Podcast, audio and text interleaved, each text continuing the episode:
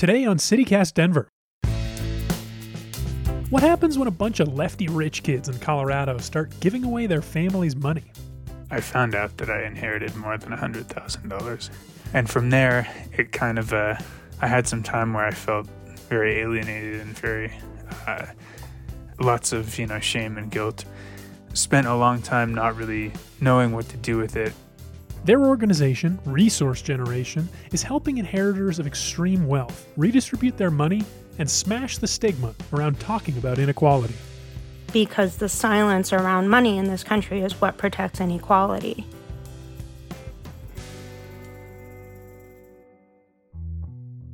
Today is Wednesday, June 23rd, 2021. I'm Paul Karolyi, and this is CityCast Denver.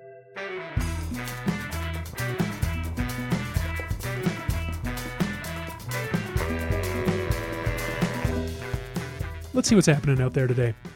It's going to be hot again, sunny and clear skies with highs in the upper 90s. Today's top story is a follow up on our coverage of the debate over the future of the Park Hill Golf Course. The Yes for Parks and Open Spaces initiative will be on the ballot this November, thanks to yesterday's certification from the Clerk and Recorder's Office. That means all Denverites will have a vote on the proposed redevelopment of 155 acres of open space in Park Hill. But remember, this was the initiative former mayoral candidate Penfield Tate was pushing for on our show a few weeks back, and his group opposes any redevelopment. So before you vote, go back and listen to his episode and the one with the developers who own the land so you can make an informed decision. Governor Jared Polis has been touring the state recently, signing new bills from the legislative session in a series of scenic press conferences. We've already talked about a bunch of these bills already, like the $5.4 billion transportation bill Denver Post reporter Jon Murray broke down on the show the other week. Polis signed that one under a bridge near I 70. Earlier this week, Polis stood in front of a beautiful bit of natural scenery outside Black Hawk and signed into law the Colorado Outdoor Equity Grant Program, which will distribute around $3 million per year to get underserved youth and families into nature. So next year, hear me out, lawmakers. I challenge you to pass a juggling while skydiving act. Good luck, Governor. America has a problem with wealth inequality, and the pandemic made it even worse. It's obvious when you look at the ultra rich, like Elon Musk, who saw his net worth more than triple in the past year and a half to a staggering $156 billion. But here in Denver, it's a little harder to see, and even harder to talk about. And what's harder still is trying to figure out the right way to do something about it. Does living room with couch and some coats on the wall and whatnot work, or should I go sit in my car? Living room with couch and coats sounds great. Raisa Slutsky Moore is a kindergarten teacher, and my other guest today, Neil Feldman, is about to start grad school. Each of them is also an heir to a Colorado family fortune. I invited them on the show today to talk about their work with the Colorado chapter of Resource Generation, a national nonprofit that helps young people with access to extreme wealth redistribute that money to people who need it. And you know what? After the murder of George Floyd and the growing inequality from the pandemic, more young people are flocking to Resource Generation than ever. Neil, Raisa, welcome to CityCast Denver. Thanks, Bo, for having us. It's good to talk to you today. So, I think to start, we really need to understand what resource generation is. Raisa, I wonder if you could explain briefly what is this organization? So, Resource Generation is a multiracial membership community of young people with wealth and or class privilege who are committed to the equitable distribution of wealth, land, and power. And so that organization is focused around helping young folks redistribute that wealth and step into the power and also use all of the little class privilege strings that we can pull as we move to a world that ultimately gets rid of those unfair systems that we benefit from. And I want to be really specific about the fact that the people who are drawn to resource generation are not necessarily representative of the demographic of who has wealth in this country. So you got a couple of queer Jews here. Um, and newsflash, the people running this country are not all queer Jews, although it would be very entertaining if they were. Only not because wealth inequality is awful. But so you get in resource generation spaces, you get a whole lot of people who were socialized as women. You get a whole lot of Jewish folks and you get a, a whole lot of queer folks. And I'm talking like 50% of a resource generation conference about is queer. And that does not represent the white men who have most of the money. People of color are also overrepresented in RG. They're still a minority because honestly, like racialized capitalism is racialized capitalism. Hmm. And you two are members of the Colorado chapter of Resource Generation. And members are maybe they're future inheritors of wealth, or maybe they've already inherited wealth, or maybe they're people who are making great gobs of money. I would love to hear a little bit about each of your journeys to this organization. And Neil, maybe we can start with you. When did you realize that this kind of thing was something you wanted to pursue? It was like fairly intuitive that I knew growing up that our family like had access to more than what we need. But I don't think I really realized the extent to which we had been hoarding wealth. So I guess my, my story kind of starts when I turned 21, when I remember my mom drove me to Charles Schwab in Cherry Creek. And I just remember like getting in the car and not really knowing exactly what, where we were headed. And just all of a sudden, we're walking into this building and they're, you know, signing this big sum of money into my name. I found out that I inherited more than a $100,000.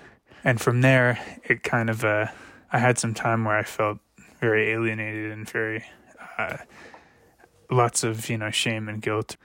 Spent a long time not really knowing what to do with it and not really knowing exactly how to reckon with it or how to think through and through the process, then I found Resource Generation a few years later. Raisa, how about you? How did you come to Resource Generation? I, similarly to Neil, had vague awareness growing up that my family was super comfortable. Um, and I, after college, I was working and living in North Philly um, in a community organization. And whenever I would go home, um, I just emotionally crashed. Um, I think going from working with families with like $10,000 a year of reportable income to coming home to Fort Collins and, you know, we don't want to cook dinner, so we're going to go out to this restaurant where we're going to order meals that cost $20. It was a lot. After a while, I decided to move back to Fort Collins. Um, and so I got in touch with the Colorado chapter, and that support has made such a life changing difference to me. Um, through resource generation, I have moved into being able to talk to my folks about that. I was able to ask them how much money they had for the first time and get an idea of what was involved in their business and what was stuff that my mother had inherited from her parents and start to be able to really interact with that. One thing I read about resource generation is that there's some effort made towards directing money toward to the people or to issues or causes who are harmed by the accumulation of that money in the first place. Um, Neil, how how do you think about that in through your participation in resource generation? One of my grandmother's side of our our family, um, who's not Ashkenazi Jewish, came from Norway to North Dakota, and of course, like they were in living in rural North Dakota, they like you can be pretty sure that they had a role in the ongoing settler colonialism in in that part of North Dakota. And so this is something that I'm wanting to do a lot more research about to think about like what what really are tangible ways in which the accumulation of wealth in this part of my family is is connected to ongoing land theft, colonialism, and racism. Hmm. Now, something you touched on a few times there was was this was this feeling of like internal conflict around like your values being in conflict with this this status this class that you have that you inherited. And i want to dig into that. Uh, so why are you sharing your story? Well if we don't talk about it then we can't change it right? And i think one thing that resource generation does when they're working with us is very consciously trying to go against the stigma because the silence around money in this country is what protects inequality. Not talking about it means that people don't know how bad it is. And if they really knew how bad it was, like they wouldn't stand for it. Like there's a reason that employers don't like their workers to talk about how much money they make. Hmm. what would you say to the person who is just like, oh, these are these are just rich kids. These are these are white saviors parachuting in to, to fix other people's problems. Well, what do you say to a to a critic who maybe has that perspective? I think that a lot of us probably have stepped in that mess before. That is one thing that Resource Generation really helps us to do, uh, not step in white saviorism or rich kid saviorism. The idea is not is very much to go against the trend in philanthropy for the people who have the money to make decisions about where it goes because no, we don't know. right? Resource Generation's Guide to Transformative Philanthropy specifically says that money should go to organizations led by people who are living and understanding the problems and not us. So we are we are in relationship and in accountability with folks who are not people with privilege. None of us are free from making mistakes, but we are working really hard to create a culture where we are accountable for those mistakes and accountable for fixing them in community. Also, to, to add to that, I think a, lot of it looks like relinquishing control of how money that is donated is spent and really like invest in like the collective safety and collective security and thriving of of communities and that that things like that are, are things that I think are are tools to really rethink how we can do our work without falling into the the traps of white saviorism or class saviorism. Yeah, I'm I'm so glad you brought that up because I, you know, as I was preparing this, I couldn't help but think about Andrew Carnegie. Like I, I'm kind of a history buff, and I know Andrew Carnegie like gave away tons of money to set up libraries across the country. We have um, we have one here in Denver. Well, it used to be a library. Now they call it the McNichols Building downtown, and it's just this big opulent library. And and I think when people think hear that, they think like, oh yeah, that's great. But then maybe don't also make take the next step to if you pay for the library, you get to choose what books are in there like you get to choose what people read and like what they think about and further propagate this system that made you into Andrew Carnegie. It's like it's it's philanthropy is like such a mechanism of this of of wealth that it's not often recognized as such.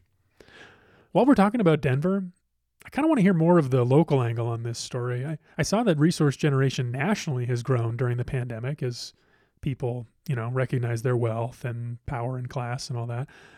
How has all that played out for you all in the Colorado chapter? So, honestly, Paul, we're not doing super well. Um, what has happened, there's been an, an, increase in initial interest in resource generation. Um, but a lot of what was happening during the pandemic is that a lot of those who were of us who were already involved in the chapter were kind of getting pulled into other projects. The Colorado chapter is pretty small and has not been able to take advantage as well of that increase in momentum, but we are working on it now.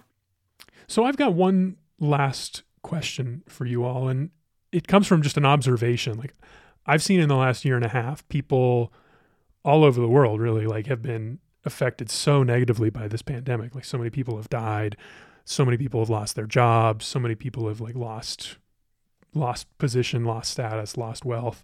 But other people like myself, our our positions have improved. Like I'm sitting in my basement right now working a very comfortable job on Zoom and it's fine. So what would you say to those people who are maybe finding themselves in a better position than they were in pre-pandemic and are feeling a little bit of this new class consciousness or a little bit of this conflict? I would agree that it's been increasingly difficult to ignore the disparities in our country these past few years. Um, a lot of people have been wanting to make changes in that. And I would add, on top of redistributing what you have, because moving money is good, um, really emphasizing that we also have political clout. Um, we can organize against these systems. And, you know, if you don't want to be all alone on your big comfy boat while everybody else is struggling, then come on down. We can take your boat apart and build a few few cool things for for everybody, and maybe even have a party on them. Or if you want to stay on your boat by yourself, okay, sounds awful lonely, but I guess I would also add we're we're coming for your boat. All right. Raisa, Neil, thanks so much for joining us on CityCast Denver. Thanks, Paul. Thanks, Paul, for having us.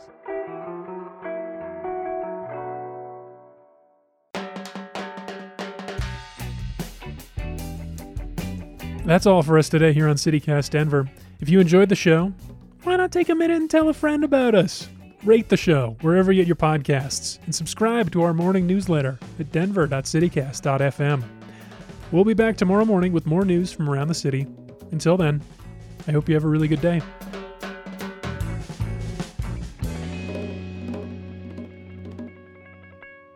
It's going to be hot again, sunny and clear skies with highs in the upper 80s.